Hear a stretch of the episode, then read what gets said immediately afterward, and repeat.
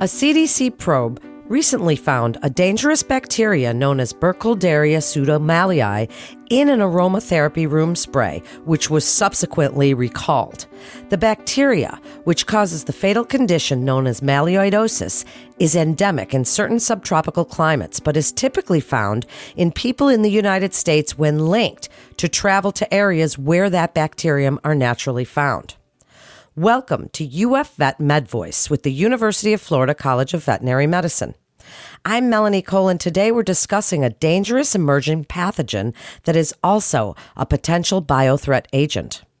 Joining me is Dr. Apichai Tuanyok. He's an assistant professor of infectious disease and immunology at the University of Florida College of Veterinary Medicine. Dr. Tuanyok, thank you so much for joining us today for this fascinating podcast. Before we get into the topic, can you tell us just a little bit about yourself as a specialist in tropical disease? Hi, Melanie. Happy to be here today.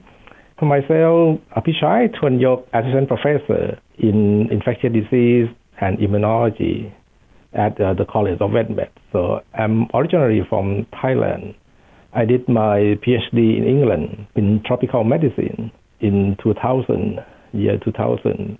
And after that, I devoted my entire career on the disease melioidosis for about 20 years now. I study most aspects of the disease, including the environmental aspect of the bacterium found in environment and about the disease and also in animals and vaccine therapeutic development. I have been here for uh, seven years. So interesting, Dr. Tuanyok. So, what can you tell us about this deadly bacteria that made the news recently? As I said in my intro, it was found in an aromatherapy room spray. Tell us about this and what is melioidosis and this deadly bacterium? Melioidosis is a severe tropical disease affecting humans and animals wide variety of animal species. The disease is endemic in many tropical countries and regions. These include uh, many Asian countries, most countries in the Pacific Ocean, and northern Australia. The disease has been reported in many countries in South and Central America as well as in the Caribbean.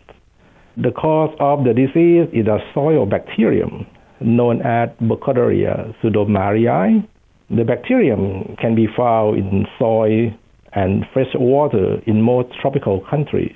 It has been estimated that the global fatality of the human cases is comparable to death from measles and substantially greater than those from dengue and leptospirosis. Melioidosis is caused when the bacterium enter a person's body through cut or skin lesion or inhale with the contaminated dust or aerosol and or by consume via contaminated food or water. And without treatment, the mortality rate of the disease can approach up to 90%. But with rapid response and proper antibiotics, the disease mortality can be reduced to 40% or less. So this disease is not common here in the United States. Most of the time, Uh, the disease discovered here related to the travel. Either the U.S. citizen travel abroad and brought the disease back from overseas or from the foreign who visit the United States. But most of the time, we observe the disease about like 10 or 12 cases a year related to the travel.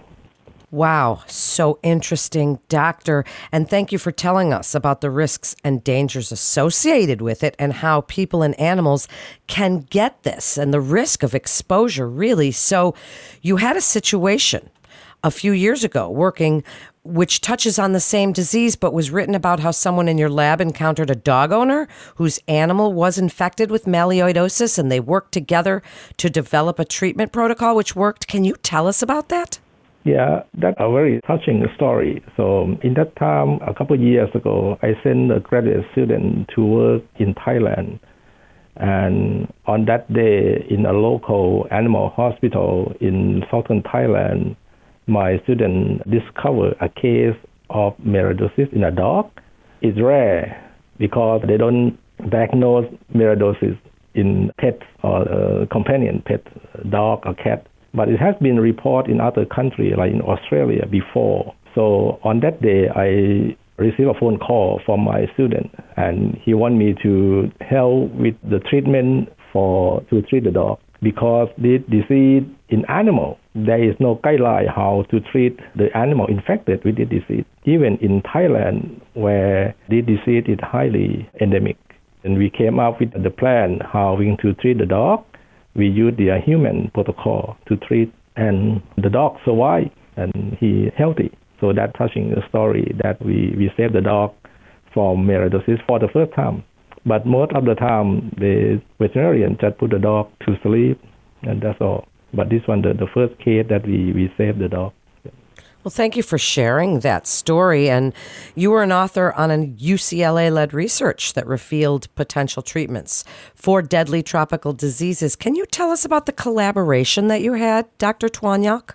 In that project, we received funding from the Department of Defense, try to find a good antimicrobial peptide that may be used to treat the disease melioidosis. The thing is, there this bacterium resistant to most antibiotics that are difficult to find a proper antibiotic to treat the infection. So this study, we work with the UCLA. In our responsibility here at University of Florida, we developed the animal model, the mouse model, to represent the infection, and then we use the antimicrobial peptide to treat, and, and it worked very well. So that's something that we may consider to use in the future. So that the name of this peptide is called the uh, the Berg that Burkholderia. So then tell us what you're doing right now, Dr. Tuanyok, and working on effective treatments or early diagnosis of melioidosis uh, and its impact on Southeast Asia and other places. Tell us what you're doing right now. Uh, what I've been doing uh, right now in the past seven years that I try to develop the surveillance system that we can diagnose melioidosis in uh, human and also in animal as well. That is pretty much using the One Health aspect for that. So I travel to many tropical countries in Southeast Asia to collaborate with the university there and also the local government to help them to diagnose melioidosis properly in human and animals and help them to develop the, the local database. And then uh, the database may be used in the future for the risk assessment about the disease in the region in Southeast Asia. Such important work that you're doing, Dr. Tuanyok, as we wrap up. Can you please talk about the disease as not just a threat to humans, but to animals? and the risks to animals and humans as far as exposure, how they get it, the risk of exposure. Wrap it all up for us, Dr. Tuanyok, and what you would like other providers to know about this deadly bacterium. The bacterium pseudomallei is not common here. That's the problem. So we need to raise awareness to the physicians and veterinarians. And in the same time, we need to find a way to diagnose the bacterium quickly. And another thing so that the, the disease may come with the, the contamination like that you probably heard about the evidence that associated with the product. Sold by Walmart, the household product, that it can have some type of contamination in the product from overseas or contamination in the food product as well that because the way that the disease can be contracted through three different routes of infection. One that I mentioned earlier, to the cut or the wound infection. And the second is by inhalation. And the third from consuming of the contaminated food and water. So we need to be aware about the disease. And we need a proper diagnostic technique and also the treatment should be available. Thank you so much, Dr. Tuanyok, for sharing your research and incredible expertise with us today. To listen to more podcasts from the experts at the University of Florida College of Veterinary Medicine, please visit vetmed.ufl.edu.